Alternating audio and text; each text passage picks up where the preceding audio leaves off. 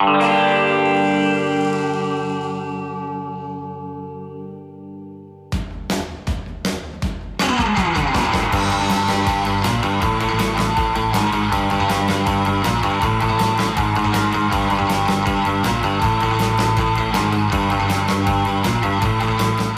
και φίλοι, γεια σας. Χρόνια πολλά. Merry Christmas. Ε, είμαστε στη μέση ακριβώς της εορταστικής ε, περίοδου. Έχουμε αφήσει τα Χριστούγεννα πίσω μας. Μπροστά μας έχουμε την παραμονή της Πρωτοχρονιάς για να ξεπροβοδίσουμε, μάλλον για να διώξουμε τις κλωτσές το 2020, για να το θέσουμε πιο σωστά. Είμαι ο Μάκης Παπασημακόπουλος, αυτό είναι το Uncut by One Man.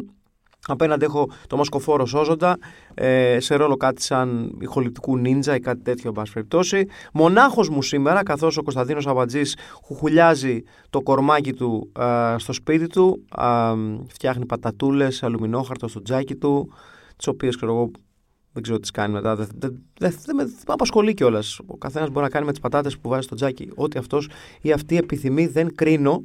Παιδιά, Υπάρχουν και άλλες χρήσεις για μια πατάτα. Δεν θα μπω σε λεπτομέρειες τώρα γιατί μπορεί να μας ακούνε για μικρά παιδιά. Δεν υπονοώ κάτι. Απλά λέω μπορεί να την κόψεις με διάφορους τρόπους για παράδειγμα. Αυτό εννοώ για να μην πάει ο στο πονηρό. Ε, λοιπόν, είχα πει. Δεν το είχα πει δηλαδή. Το είχα πει εγώ στον εαυτό μου. Οπότε, σαν να μισό το είχα πει. Οπότε το ξαναπάμε λίγο. Είχα σκεφτεί ε, ότι το, το σημερινό πεσόδιο θα ήθελα να ασχοληθώ λίγο με το τι σημαίνει χριστουγεννιάτικο δώρο και πιο συγκεκριμένα το τι σημαίνει χριστουγεννιάτικο δώρο ή το τι σημαίνει το πιο έτσι γουστόζικο χριστουγεννιάτικο δώρο ε, ανά τα χρόνια και εδώ που τα λέμε όσο μεγαλώνουμε μωρέ το χριστουγεννιάτικο δώρο έχει όλο και λιγότερη σημασία. Εντάξει, θα το πάθο πάρουν εκεί κάτι. Σκέφτηκα ότι θα μπορεί να σου αρέσει, θα σου πει κάποιος ή κάποια. Ευχαριστώ πολύ, θα πεις. Το χριστουγεννιάτικο δώρο στην πραγματικότητα ή στη δική μας την περίπτωση, γιατί κακά τα ψέματα στην Ελλάδα, ε, πάρα πολλές οικογένειες, ε, ακόμα και τώρα, ας πούμε, προς την πρωτοχρονιά δίνουν τα δώρα και λιγότερο προς τα Χριστούγεννα. Μην βλέπετε εγώ που κρατάει σκούφια από την Αγγλία που ανταλλάσσουμε δώρα τα, τα Χριστούγεννα. Είμαι στη δημοψηφία από ό,τι καταλαβαίνω. Ε, στην πραγματικότητα τα χριστουγεννιάτικα δώρα, αν και είναι ένα ε, χριστουγεννιάτικο κλισέ, είναι περισσότερο για τα παιδιά.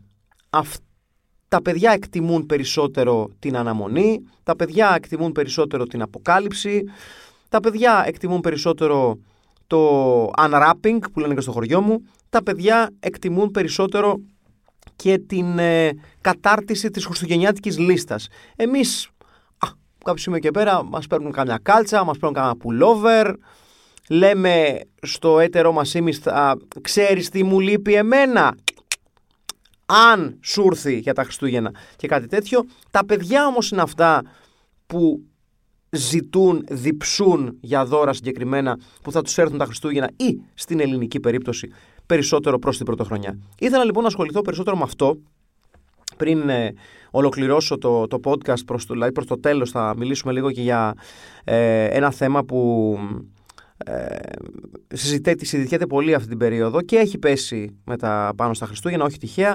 Είναι ένα από τα τελευταία έτσι ε, μεγάλα ε, βιντεογεϊμικά project της χρονιάς, ίσως και το τελευταίο τόσο μεγάλης κλίμακας, ε, για το οποίο έχει γράψει και ένα, και ένα άρθρο ο Παντελής Τσομπάνης για το περίφημο Cyberpunk 2077, που δικαίως έχει ανακηρυχθεί το ξεκάθαρο βιντεογεϊμικό φιάσκο της χρονιάς, αλλά θα φτάσουμε εκεί. Εγώ ήθελα λοιπόν να κοιτάξουμε ε, κοιτώντας προς τα πίσω, κάνοντας ένα rewind ε, μέσα στα χρόνια, να δούμε ποια ήταν τα πιο περιζήτητα παιχνίδια έτσι, των τελευταίων 45 χρόνων, φίλες και φίλοι. Ε, ξεκινώντας έτσι, θα το πιάσω γιατί το 73 το Shrinky Dinks, εντάξει, ok, whatever. Το 1974 λοιπόν, το πιο περιζήτητο παιχνίδι, έχω να σας πω, ήταν το επιτραπέζιο Risk. Το 1974, δύο χρόνια πριν την γέννησή μου φίλες και φίλοι, το risk ήταν αυτό που λέμε το θέλω, το θέλω, το θέλω. Αυτό. Δεν μπορώ να σκεφτώ τι κόσμος ήταν αυτός που το πιο περιζήτητο παιχνίδι ήταν το risk. Μου φαίνεται λίγο παράδοξο, αλλά οκ. Έχω παίξει Risk και ξέρω, όπως έχω παίξει μπάλα και ξέρω που θα έλεγε κάποιο άλλο. Τη χρονιά που γεννήθηκα, λοιπόν, έχω να σας πω το, το, το σωτήριο έτος 1976, το πιο περισσότερο παιχνίδι ήταν ο Stretch Armstrong. Για αυτούς και αυτές που το όνομα Stretch Armstrong δεν σημαίνει απολύτως τίποτα, λογικό. Δεν γεννηθήκαμε όλοι σε εποχές που εν πάση περιπτώσει υπήρχε μία τηλεόραση με δύο κανάλια, όλα και όλα, οπότε λογικό είναι. Ο Stretch Armstrong λοιπόν ήταν μία κούκλα, ένας ήρωας, ας πούμε, μια κούκλα, ε, που μπορούσε να τεντώσει τα χέρια του, τα πόδια του, το κεφάλι του, το σώμα του. Έτσι, δεν ξέρω γιατί φαινόταν καλή ιδέα σε παιδάκι αυτό τότε, OK. Okay. Αλλά ναι, μπορούσε να τεντώσει τα χέρια του, τα ποδάρια του, τα τράβαγε σε σημείο υπερβολικό, τα άδενες, έκανες εκεί, αυτό. Αυτό ήταν μεγάλη ιστορία. Ο Stretch Armstrong Άμα μπείτε και στο YouTube και ψάξετε Stretch Armstrong, θα δείτε ε, πόσο περιζήτητο πράγμα ήταν και ε, γιατί παθαίνανε λαλά τα παιδάκια. Περιέργως δεν έχω κοιτάξει εσχάτως να σας πω πόσο έχει ένας original Stretch Armstrong, γιατί σήμερα ε, δεν ξέρω αν υπάρχουν original Stretch Armstrong στην αγορά. Ε, α, υπάρχουν, ναι, υπάρχουν οι νέες εκδόσεις του Stretch Armstrong,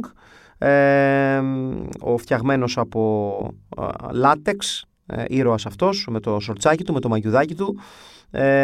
σήμερα λοιπόν ένα Stretch Armstrong φρέσκος, καινούριος, κοστίζει 38 δολαριάκια, 39 δολάρια για σας, έτσι. Ε, με, το, με το κουτί να λέει Super Stretchy Fan, Giant Stretchy Figure, Fully Stretchable Hero, έτσι, Stretch Armstrong, ο περίφημος, ο, ο αυθεντικός Stretch Armstrong και ε, αυτός ήταν λοιπόν ο, νούμερο ένα ήρωας ε, και το νούμερο ένα παιχνίδι πιο σωστά για το 1976 το σωτήριο έτος ε, που ο κόσμος έγινε καλύτερος γιατί γεννήθηκα φίλες και φίλοι ε, που τόσο έχω χαρίσει στην ανθρωπότητα. Σώζοντα πότε έχεις γεννηθεί εσύ αγόρι μου; Το 1973. Ναι, ήταν τα Shrinky Dinks λοιπόν εκείνη την περίοδο το νούμερο ένα παιχνίδι. Το πιστεύεις ότι δεν θυμάμαι ακριβώς τι ήταν τα Stringy Things. Για κάτσε λίγο να τα δω, να τα, να, να τα κοιτάξω λίγο. Έχω την αίσθηση ότι ήταν αυτά τα αλατηριάκια, τα... νομίζω ήταν αυτά, αν δεν κάνω λάθος. Αυτά τα αλατήρια που τα, που τα άνοιγες και τα κλείνε, αυτά τα μεγάλα αλατήρια που για κάποιο λόγο. Πόσο πιο απλή ήταν η ζωή μας, παιδιά τώρα. Τότε, μάλλον. Shrinky Dinks, λοιπόν, για να τα δω. Τα Shrinky Dinks, λοιπόν. Ναι, ήταν αυτά τα, τα περίεργα. Ε, Α, όχι λοιπόν. Δεν είναι αυτό που πίστευα εγώ. Δεν είναι αυτά τα, ε, τα ελατήρια. Όχι. Ήταν ένα παιχνίδι χαρτοκοπτικής ουσιαστικά. Μάλιστα, οκ. Α, ούτε καν χαρτοκοπτικής. Ήταν κάτι σαν ε, ένα παιχνίδι κατασκευής από αφρολέξ. Πω, πω, θλίψη. Αμάν θλίψη. Λοιπόν, έχω να σου πω μετά το 1977 ήταν ένα ποδήλατο BMX, OK, okay, προφανώς. Έχω να σου πω παιδιά ότι όταν τη μία και μοναδική φορά που έκανα ένα εντυπωσιακό ακροβατικό BMX, είχα ένα BMX που είχε έτσι λίγο ένα πολύ βολικό κομμάτι του σκελετού, ε, αυτό που πήγαινε από τη σέλα προς το τιμόνι, εν πάση περιπτώσει, στο οποίο εγώ μου άρεσε ενώ βρισκόμουν εν κινήσει να ανεβαίνω πόδι-πόδι, δεν ξέρω γιατί, ε, και ουσιαστικά να στεκόμαι όρθιος πάνω στο ποδήλατο, έτσι, ε, ακουμπώντας ελαφρά το τιμόνι για να μην χάσω την ισορροπία μου και σκοτωθώ. Τις περισσότερες φορές είχα σκοτωθεί, ε, αλλά με ελεγχόμενη πτώση, γιατί δεν είχα ισιώσει το σώμα μου, ας πούμε, οπότε κρατούσα λίγο το τιμόνι, έκανα τον έλεγχο και όλα καλά. Τη μία και μοναδική φορά, παιδιά, που το έκανα, έχω αυτοσκεντρωθεί, έχω αυτοσκεντρωθεί πάρα πολύ, έχω κάνει focus, έχω καταφέρει να αφήσω λίγο τα χέρια μου, ισορροπώντας τέλεια πάνω στο ποδήλατο. Ε, και περνάει από πίσω μια κυρία με μια μερτσέντα, έτσι. Ήταν σε ένα ψηλό ήσυχο δρόμο, οπότε δεν κινδύνευα γενικότερα από κίνηση. Και δεν την είχα ακούσει να έρχεται, γιατί είχα, ήμουν συγκεντρωμένος στο απίστευτο ακροβατικό μου. Και περνάει από δίπλα μου η κυρά, μου κορνάρει για να μου πει μπράβο για το ακροβατικό που έκανες. Και φυσικά εγώ τρομάζω, χάνω την ισορροπία μου, ε, τρώω επική σαβούρδα και ουσιαστικά ανοίγω το κεφάλι μου με την κυρία να μην σταματάει και να φεύγει πανικόβλητη γιατί προφανώς προκάλεσε το, το σχεδόν θανατηφόρο ατύχημα ενός πιτσιρικά που έπαιζε με το BMX του δεν σταμάτησε την οποία την ευχαριστώ πολύ από αυτό το βήμα που μου δίνεται να είναι καλά ε, ευχαριστώ που δεν σταμάτησε. Ε, Ούτως ή άλλως η εγκεφαλική βλάβη είχε ήδη γίνει πολύ πριν από αυτό το ατύχημα. Ε, δεν θα κερδίζαμε κάτι. να κοιτάξω τι άλλο έχουμε για να μην τα πηγαίνουμε χρόνο-χρόνο και χάσουμε πάρα πολύ χρόνο. Είχαμε τον κύβο του Ρούμπικ το 1981 Ασφαλώς. Είχαμε τα παιχνίδια Star Wars φυσικά το 1979, τα οποία κυκλοφορούν ένα χρόνο ακριβώς. Ε, όχι ένα χρόνο, νομίζω το 77 βγαίνει το Star Wars, αν θυμάμαι καλά.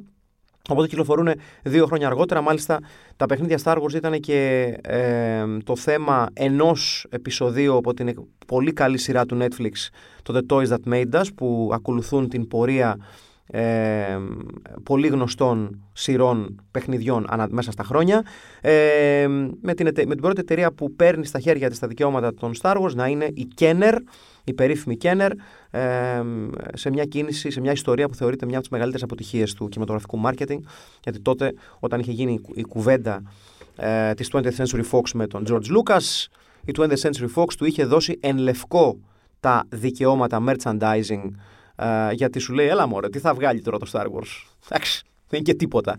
Και φυσικά το Star Wars ξέρουμε όλοι τι έγινε και η 20th Century Fox δεν πήρε δεκάρα από το merchandising, δεν τη χάλασε.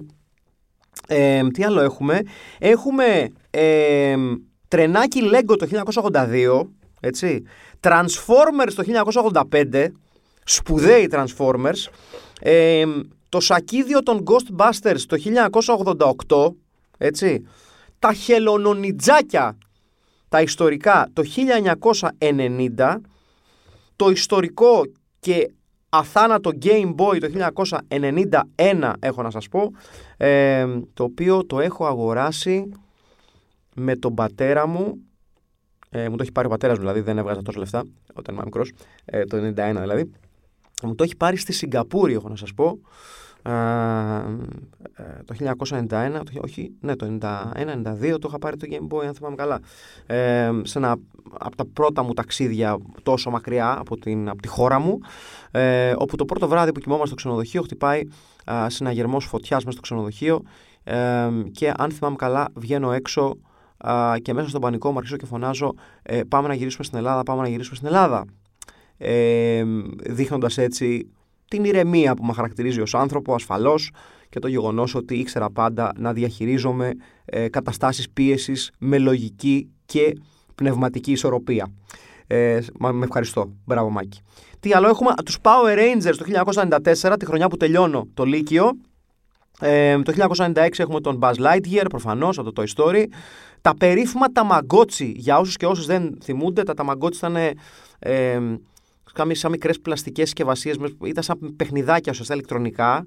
Ε, είχε ένα ζωάκι ψηφιακό το οποίο ήταν σε κάτι, έτσι, σε κάτι πλαστικά έτσι, συσκευασιάκια ε, σαν μπρελοκάκια και το φρόντιζες με τα κουμπάκια, το τάιζες και αυτά και προσπαθούσες να το κάνεις να ζήσει όσο το δυνατόν περισσότερο το ταμαγκότσι ε, δημιουργώντας βέβαια πάρα πολλά ψυχολογικά προβλήματα σε πάρα πολλά παιδάκια που δεν κατάφεραν να βοηθήσουν τα, τα μαγκότσι τους να ζήσει πάρα πολύ. Ευχαριστούμε τα μαγκότσι για ε, τις πρώτες επαφές πολλών ανήλικων παιδιών με τους ψυχιάτρους και τους ψυχολόγους λοιπόν.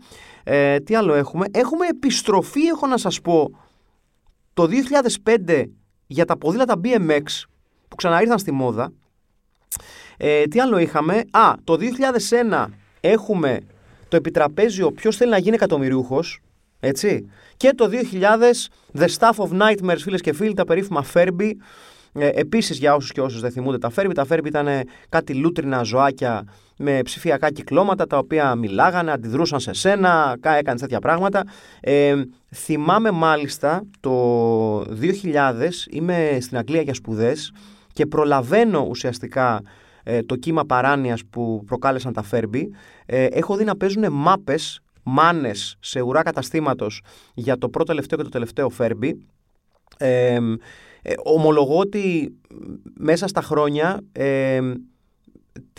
το, το μπανικό για, για τα παιχνίδια τα έχω δει μόνο ως ρεπορτάζ αμερικάνικων δελτίων ειδήσεων ε, και σε δελτία ειδήσεων γενικότερα για το να τι συμβαίνει ε, σε χώρες όπου πλακώνονται για παιχνίδια. Μένοντας στην Ελλάδα, γενικότερα η αλήθεια είναι ότι δεν είχαμε ζήσει ποτέ κάτι τέτοια, ακραίες καταστάσεις με παιχνίδια. Ενδεχομένως να είχαμε ζήσει καταστάσεις που παιχνίδια εξαντλούνται, αλλά ποτέ αυτό το, αυτή την καταναλωτική παράνοια του ε, πλακωνόμαστε για το τελευταίο κομμάτι ενός προϊόντος.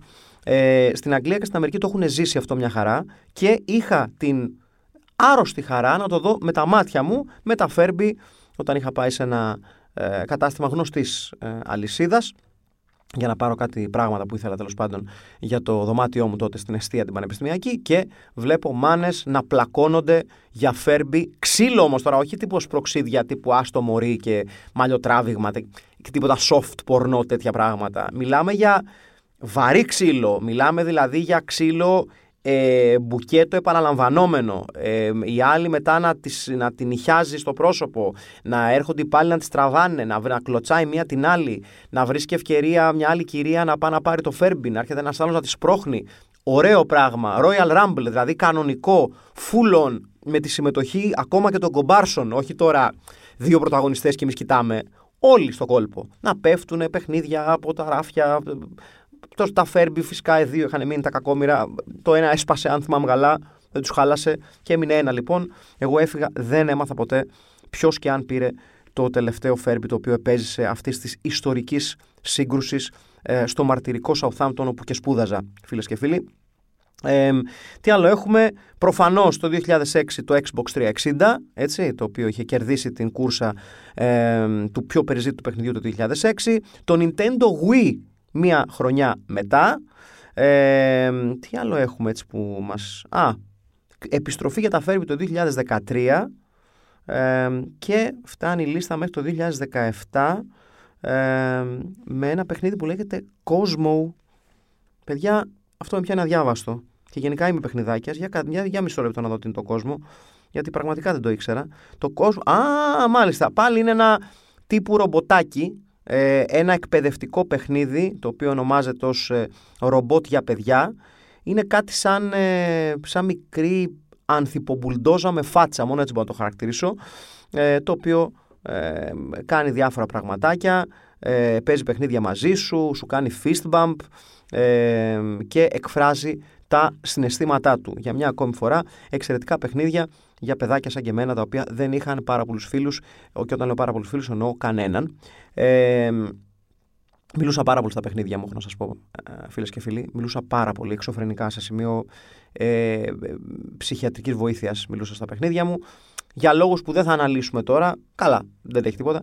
Είχα κάποια μικρά προβλήματα υγείας μεγαλώνοντας και η μητέρα μου θεώρησε καλό να γενικότερα να με προσέχει ακόμη περισσότερο, γενικότερα να μην μου επιτρέπει πάρα πολλές επαφές σε, σε μέρη που δεν μπορούσα να με επιτηρήσει, τουλάχιστον για τα πρώτα χρόνια της ζωής μου.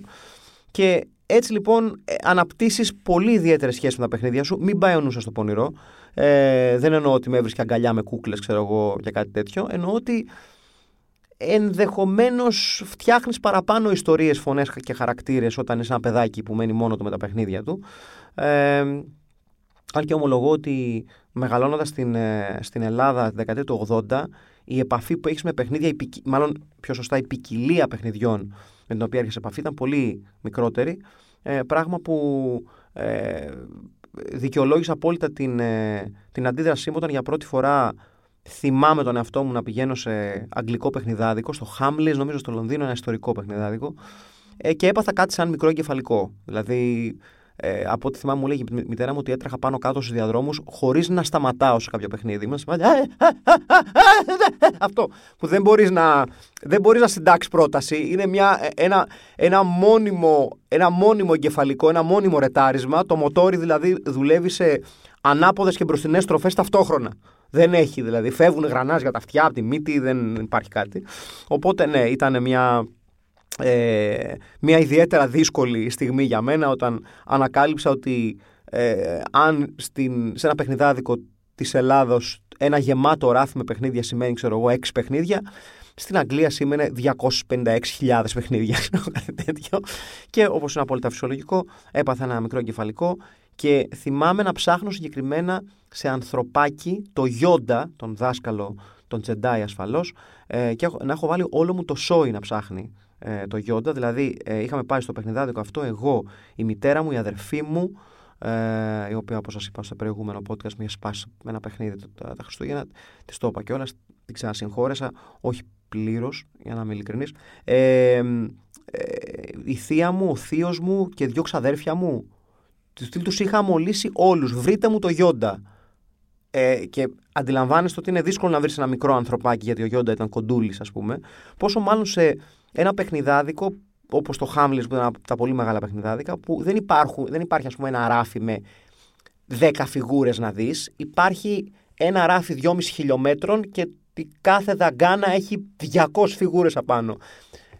Το παιδικό μου το μυαλό δεν καταλάβαινε το λογιστικό πρόβλημα σε όλο αυτό. Τους είχα μολύσει στυλ δεν με ενδιαφέρει. Βρείτε μου το Γιόντα. Τέλος. Βρέθηκε ο Γιόντα. Ε, όχι γρήγορα από ό,τι θυμάμαι. Δηλαδή, μας πήρε ένα γερό 25 λεπτό μισάωράκι. Ε, με δουλειά όμως, φάμπρικα τύπου. Έλα λίγο να δουλεύουμε, φιγούρες να πετάνε. Όχι τους στυλ, κοίταξα δύο φιγούρες, δεν υπάρχει πουθενά. Ε, με ενδιαφέρει. Βρέστονα. Αυτή, ναι, αυτή ήταν τα, τα παιδικά μου χρόνια με τα παιχνίδια. Είναι, είναι, είναι μια σειρά ολόκληρη από podcast, έχω να σας πω. Σε κάποια φάση είχα σκεφτεί να, να, να πάω στην, ε, στην αποθήκη που έχω στο ε, διαμέρισμά μου και να κοιτάξω τι έχω κρατήσει από τα παιχνίδια των παιδικών μου χρόνων για να θυμηθώ λίγο ποια παιχνίδια ήταν αυτά που με σημάδεψαν και δεν μπόρεσα να αποχωριστώ γιατί πολλά παιχνίδια που θυμάμαι να μεγαλώνω ε, και πώς παιδιά, ειδικά τα Χριστούγεννα που τα λαμβάνουμε, λέμε Παναγία με το καλύτερο παιχνίδι ever και σε δύο-τρεις μήνες. Γεια σας, τα λέγαμε. Ε, και ξέρετε, αυτή, η, αυτό το ταξίδι που κάνουν τα παιδιά, το πολύ γρήγορο ταξίδι στυλ, θέλω να αποδείλω το και θέλω τώρα και ένα μήνα μετά θέλω την πορτοκαλί μπάλα με αγκάθια που λέγεται Κώστας, ξέρω εγώ. Ε, αυτά τα περίεργους τίτλους παίρνουν τα παιχνίδια. Αν και δεν θυμάμαι κάποια παιχνίδια να λέγεται Κώστας, θα έπρεπε. Ε, ε, αλλά πάντα υπήρχε ένα παιχνίδι το οποίο ε, προκαλούσε ε, σοκ, δέος και μικρά κεφαλικά στους μικρούς μας φίλους και στις μικρές μας φίλες ασφαλώς. Ε, έχουμε ξεχάσει βέβαια να πούμε και για τις κούκλες τύπου Barbie και αυτά, ε, Cindy ιστορίες όλα αυτά. Κάπου είδα σε μια από τις λίστες. Μία χρονιά ήταν η Barbie ε, στην κορυφή της λίστας με, με κάποιο φόρεμα, με κάποιο set. Δεν, ξέρω. Δεν ασχολήθηκα πολύ με την Barbie. Ήμουν πιο πολύ του Action Man. Εγώ τι να κάνω.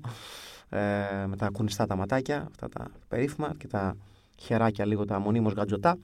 Ε, ήθελα λοιπόν σιγά σιγά να πάω ε, στο άρθρο το οποίο ε, ανέβηκε στο One Man ε, του Παντελή Τσομπάνη γιατί δεν είναι κάπως με τα Χριστούγεννα το Cyberpunk 2077. Ε, δεν είναι τυχαίο ότι η CD Projekt, ε, η εταιρεία δηλαδή που δούλεψε το παιχνίδι, η CD Projekt Red, με συγχωρείτε για να πούμε τον πλήρη, τίτλο της εταιρείας, ε, ε, προγραμμάτισε την κυκλοφορία του παιχνιδιού να βγει προς την εορταστική περίοδο, προφανώς για να αυξήσει την προβολή και τις πωλήσεις του παιχνιδιού. Βέβαια, να πούμε ότι είχε ήδη εισπράξει ένα πολύ μεγάλο ποσό από τις προπαραγγελίες ε, του παιχνιδιού. Ε, μια εταιρεία που προφανώς δεν ήρθε από το πουθενά, δεν ε, πλεύρισε τους γκέιμερ ως ε, μια άγνωστη εταιρεία. Ήταν η εταιρεία που ε, γνώρισε επιτυχία και μπήκε στην καρδιά των γκέιμερ απανταχού με το The Witcher. Επομένως, ε, το να προτείνει ένα open world παιχνίδι RPG όπως το Cyberpunk 2077 προφανώς ε, προκάλεσε τεράστιο ενθουσιασμό στις τάξεις των gamers, πόσο μάλλον όταν αποκαλύφθηκε ε, και όταν χρησιμοποιήθηκε στην εκτενέστατη διαφημιστική καμπάνια για αυτό το παιχνίδι ε, ότι ένας από τους βασικούς πρωταγωνιστές του παιχνιδιού θα ήταν και ο Κιάνου Ρίβς ο οποίος έδωσε συνεντεύξη για το παιχνίδι. Κυκλοφόρησαν βίντεο που ηχογραφούσε τα φωνητικά του για, το, για τον χαρακτήρα του ε, και όλα αυτά. Και ε, υπήρξε μια πολύ μεγάλη ε, φαγούρα για το εν λόγω παιχνίδι, πότε θα κυκλοφορήσει, υπήρξαν καθυστερήσεις. Με το παιχνίδι να κυκλοφορεί τελικά και να αποδεικνύεται εξόχως ελαττωματικό. Ε, τα πρώτα ερωτηματικά ουσιαστικά τέθηκαν όταν η CD Projekt Red δεν επέτρεψε να υπάρχουν κόπιες του παιχνιδιού για current gen, ε, current gen consoles, δηλαδή για το PlayStation 4 και το Xbox. δόθηκαν κόπιες ε, download codes για το, για το PC, όπου μέχρι στιγμής το PC φαίνεται να είναι η μόνη πλατφόρμα στο οποίο, ε, στην οποία τρέχει σχετικά smoothly το, το παιχνίδι. στο PlayStation 4 και στο Xbox είναι μια τραγωδία. Ε, ουσιαστικά μιλάμε για ένα ημιτελές παιχνίδι, ένα μισοκατασκευασμένο παιχνίδι, πάντα όσο έχει να κάνει με την μορφή του σε αυτές τις ε, πλατφόρμες. Υπάρχει η αίσθηση ότι στο, στις next gen consoles που κυκλοφόρησαν και αυτές ε, τρέχει πολύ καλύτερα. Αλλά επί της ουσίας, επειδή πάρα πολλοί κόσμος αγόρασε το παιχνίδι για τις current ε, gen consoles, ε, κυρίως λόγω του ότι κυκλοφόρησε σχετικά πρόσφατα η next gen και υπήρχαν και τα πολλά προβλήματα ε, με τις κόπιες που κυκλοφόρησαν ειδικά στο PlayStation 5, ε, και υπάρχει μια ολόκληρη κουβέντα για το πώς ε, ένα παιχνίδι το οποίο είναι τόσο πολύ διαφημισμένο από μια εταιρεία η οποία έχει καλό όνομα στην αγορά, πώς αυτός ο συνδυασμός καταφέρει να είναι τόσο καταστροφικός και τόσο τοξικός ε, για την αγορά των video games, ξεκινώντας και μια πολύ ενδιαφέρουσα κουβέντα εκ νέου για τον ρόλο που παίζουν οι influencers ε, στα game reviews και στην προώθηση video gameικών τίτλων, γιατί ε, σε περίπτωση που το έχετε χάσει και αυτό που δεν το θεωρώ παράλογο. Οι influencers δεν κάνουν μόνο δουλειά όσο έχει να κάνει με προϊόντα τύπου καλλιντικά, ταξιδιωτικά, ρούχα κτλ. κτλ. Ε, αλλά παίζουν πολύ μεγάλη μπάλα και στην ιδιαίτερα πλούσια αγορά των video games, ούτως άλλως μιλάμε για δισεκατομμύρια ε, δολάρια και ευρώ. Ε, μια ολόκληρη στρατιά λοιπόν από video game reviewers, παύλα influencers ξαμολύθηκαν για να κάνουν μια ιδιαίτερα επιτυχημένη marketing καμπάνια για το Cyberpunk 2077. Ε, Προφανώς και οι ίδιοι και οι ίδιες δεν είχαν δει το παιχνίδι, ε, είχαν κάποια επαφή ε, με κάποιες πίστες, με κάποιες ε, ε, νεαρές, αν θέλετε, μορφές του παιχνιδιού. Προφανώς δέχτηκαν και κάποια bonus από την CD Projekt Red. Δεν ξέρω σε ποια μορφή μπορεί να ήταν αυτά, αλλά Υπάρχουν εικασίες και κάποια πιο στέρεα στοιχεία. Άλλοι μιλάνε για χρήματα, άλλοι μιλάνε για ταξίδια, ε, άλλοι μιλάνε για μορφές πιο μόνιμης εργασίας με την εταιρεία. Σε κάθε περίπτωση οι influencers ε, επί της ουσίας του χώρου των video games ε, ήταν αυτοί που βοήθησαν όσο λίγοι ε, την προώθηση του παιχνιδιού χωρίς βέβαια να, να πούνε την, την αλήθεια, χωρίς βέβαια να κάνουν αυτό που θα έπρεπε, δηλαδή όταν μιλάμε για μια αγορά που πλέον συζητάει 60 με 70 ευρώ για ένα παιχνίδι, προφανώς δεν μιλάμε για του πεταματού λεφτά, δεν μιλάμε για ένα 5 ευρώ, δεν μιλάμε για ένα 2 ευρώ, δεν μιλάμε για ένα 3 ευρώ. Μιλάμε για ένα πολύ σημαντικό ε, ποσό χρημάτων ε, για ένα παιχνίδι το οποίο, ε, όπως πολύ σωστά έχουν χαρακτηρίσει ε, διάφοροι και διάφοροι, είναι ουσιαστικά unplayable ε, στις, σημειώνω ξανά, στις current gen consoles, έτσι. Αλλά δεν ήταν κάτι που η ίδια η εταιρεία προσπάθησε να μας πει ότι για παράδειγμα θα υπάρχει σε current gen consoles αλλά δεν το προτείνουμε. Ήταν ένα πολύ μεγάλο κομμάτι της, ε, του marketing campaign της και δεν κρύφτηκε καθόλου ίσα ίσα που το έβαλε πρώτη μούρη στο καβούρι ε, μπροστά, μπροστά στη βιτρίνα το γεγονός ότι θα ήταν compatible σε current gen consoles. Τελικά αποδεικνύεται ότι δεν είναι καθόλου compatible τουλάχιστον για την ώρα. Προφανώς και η, η CD Projekt Red έχει σπεύσει να πει ότι με τα συνεχόμενα patches που θα βγαίνουν η εμπειρία σχετικά με το παιχνίδι θα βελτιωθεί. Δεν ξέρω κατά πόσο μπορεί να βελτιωθεί τόσο πολύ με όσα πάτσες και να βγουν για να γίνει ένα πλήρως λειτουργικό παιχνίδι το Cyberpunk 2077. Ε, η πραγματικότητα όμως είναι ότι για την ώρα ε, δικαίως είναι ένα ε, παιχνίδι που μπαίνει ε, με άνεση στη λίστα με τα χειρότερα, με, με, με το μεγαλύτερο φιάσκο ουσιαστικά ε, στην ιστορία των video games. Έχουν υπάρξει και άλλα στο παρελθόν. Ε, αλλά λίγα νομίζω θα ξεπεράσουν το, το Cyberpunk 2077 όχι τόσο επειδή δεν έχουν υπάρξει χειρότερα παιχνίδια αλλά έχω την αίσθηση ότι ε, στην εποχή που ζούμε στην εποχή της αδιάκοψης κατανάλωσης μηντιακού υλικούς από κάθε πλατφόρμα το Cyberpunk 2077 και λόγω θεματικής και λόγω εποχής ε, ήταν πιο ορατό παντού από πολλά άλλα παιχνίδια που έχουμε δει ανά τα χρόνια. Ήταν πιο ορατό, ήταν πιο ταιριαστό στην εποχή του. βοήθησε πάρα πολύ, ξαναλέω, και η παρουσία ενός ηθοποιού ο οποίος ε, είναι στην κορυφή του προσωπικού του κύματος που είναι ο Keanu Reeves. Ε, χρησιμοποίησαν δηλαδή και το goodwill που υπάρχει γύρω από τον Keanu Reeves ε, και προφανώς ο ίδιος αμύφθηκε αρκετά και γιατί να μην αμύφθει άλλωστε. Ε, αλλά ε, δεν βλέπω το, τον τρόπο που θα μπορέσει στο άμεσο μέλλον, γιατί στο έμεσο και στο μακρινό μέλλον Ε, πολλά γίνονται, δυστυχώς, ξεχνάμε πολύ, πολύ γρήγορα. Δύσκολα ε, μου φαίνεται να καταφέρει η CD Projekt Red να σηκωθεί στα πόδια της πάλι μετά από αυτό το φιάσκο, ακόμα κι αν δεν ξέρω, μας σερβίρει ένα καινούριο Witcher, ε, δεν ξέρω τι μπορεί να κάνει. Ε, είναι πολύ μεγάλο το πλήγμα και πολύ σημαντικότερα είναι πολύ μεγάλο πλήγμα γενικότερα για την ε, ε, αγορά των video games ένα τέτοιο φιάσκο.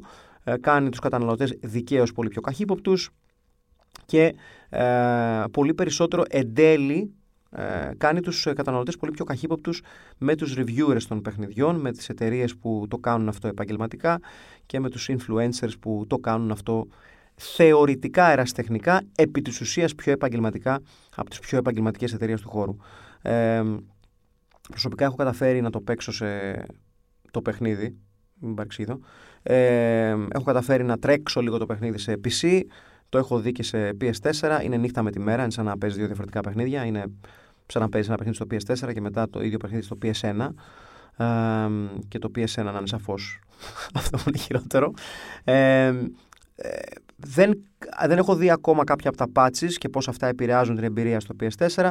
Ε, εγώ προσωπικά θα επιστρέψω στο εν λόγω παιχνίδι μετά από κάνα εξάμεινο, να αφήσω δηλαδή χώρο να τρέξουν ε, όλα τα software patches τα οποία μπορούν να βγουν μέσα στο επόμενο εξάμεινο. Σίγουρα όμως δεν είναι ένα παιχνίδι το οποίο αξίζει να το πιάσει κανείς μέσα στο επόμενο δίμηνο ή τρίμηνο, η ταπεινή μου άποψη. Πιάστε τις νέες κονσόλες, ναι, και πιάστε το εκεί το παιχνίδι.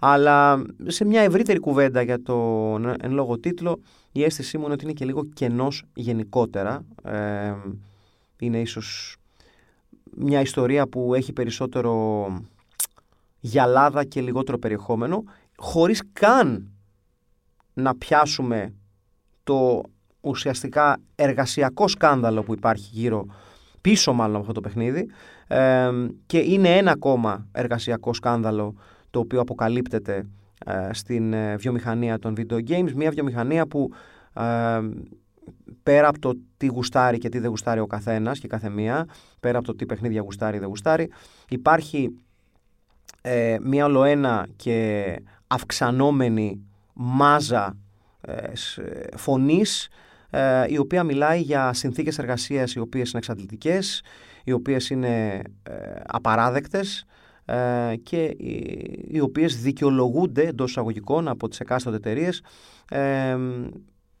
Ε, επειδή υπάρχουν deadlines, επειδή πρέπει να βγει το παιχνίδι, επειδή έχουν εξοδευτεί πολλά λεφτά, επειδή πρέπει να δοθούν απαντήσεις σε μετόχους και μπλα μπλα μπλα.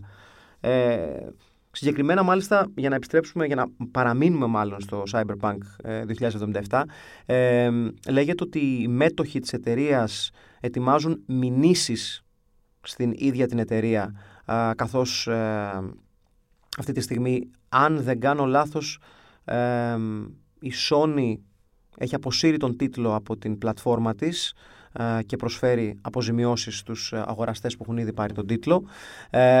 αλλά οι μηνύσεις είναι κάτι το οποίο θα συζητηθεί τους επόμενους μήνες και μένει να δούμε ποιοι ακριβώς μέτοχοι της CD Projekt Red θα ε, κινηθούν δικαστικά εναντίον της εταιρείας θεωρώντας ότι απέκρυψε την πραγματικότητα γύρω από το development του εν λόγω παιχνιδιού. αλλά ε, ένα από τα δευτερεύοντα θέματα που βγήκε, που δεν θα έπρεπε να είναι δευτερεύον θέμα, αλλά στον, ε, στον βωμό του, ε, του τι είναι current δυστυχώς θυσιάζεται το, θυσιάζονται εργασιακές συνθήκες και τα σκάνδαλα γύρω από αυτές. Υπήρχαν ε, ε, καταγγελίες για εξ, εξαντλητικές πιέσεις προς τους developer ε, να δουλέψουν εξτρά ώρες, να δουλέψουν ώρες πολύ παραπάνω από αυτές που αντέχει και θα έπρεπε να αντέχει ε, το σώμα και το μυαλό. Ε, καταγγελίες για ε, γενικότερες συμπεριφορές απέναντι σε εργαζομένους, σε απειλές για απολύσεις κτλ. κτλ για να βγει το παιχνίδι στην ώρα του ή τέλος πάντων σε μια ώρα που είχε αναγγείλει η ίδια η εταιρεία, χωρίς να είναι σίγουρη ότι μπορεί ε, μια τέτοια ε, ημερομηνία κυκλοφορίας να είναι ρεαλιστική, αλλά προφανώς θέλοντας να προλάβει το τέλος του 2020 για να δώσει ένα τυράκι στους μετόχους της που θα περιμένανε κερδοφόρα αποτελέσματα για τη χρονιά. Ε, αυτή είναι λίγο πολύ η ιστορία του Cyber Project, του Cyberpunk, με συγχωρείτε, 2077. Μια ιστορία που ασφαλώς έχει αρκετά κεφάλαια να τρέξει και καλό θα ήταν ε, δεν λέει κανείς να μην παίζει να μην παίζουμε παιχνίδια, να μην παίζουμε video games. Καλό θα ήταν όπως, όπως κάνουμε και σε άλλα πράγματα στη ζωή μας. Καλό θα ήταν όπως σε μια δουλειά, σε, μια, σε ένα χώρο εργασίας, απαιτούμε κάποια βασικά πράγματα από τους εργοδότες μας και καλό θα είναι όπως γενικότερα όταν έχουμε μια κατανόηση του εργασιακού χάρτη, καλό θα είναι σε πράγματα που αφορούν τον ελεύθερο μας χρόνο ε, και σε πράγματα που ε, μας χαρίζουν τη διασκέδασή μας κτλ. κτλ να είμαστε και εκεί το ίδιο συνειδητά ενημερωμένοι. Ε, εάν για παράδειγμα μια εταιρεία ε, φέρεται στους εργαζόμενους της σαν μια τσίχλα στο παπούτσι της ας πούμε, καλό είναι να μην αγοράζουμε προϊόντα αυτής της εταιρείας. Ε, η, η ηθική μας οφείλει να μην είναι επιλεκτική, έστω και αν αυτό μας αφαιρεί κάποια πράγματα τη διασκέδασή μας.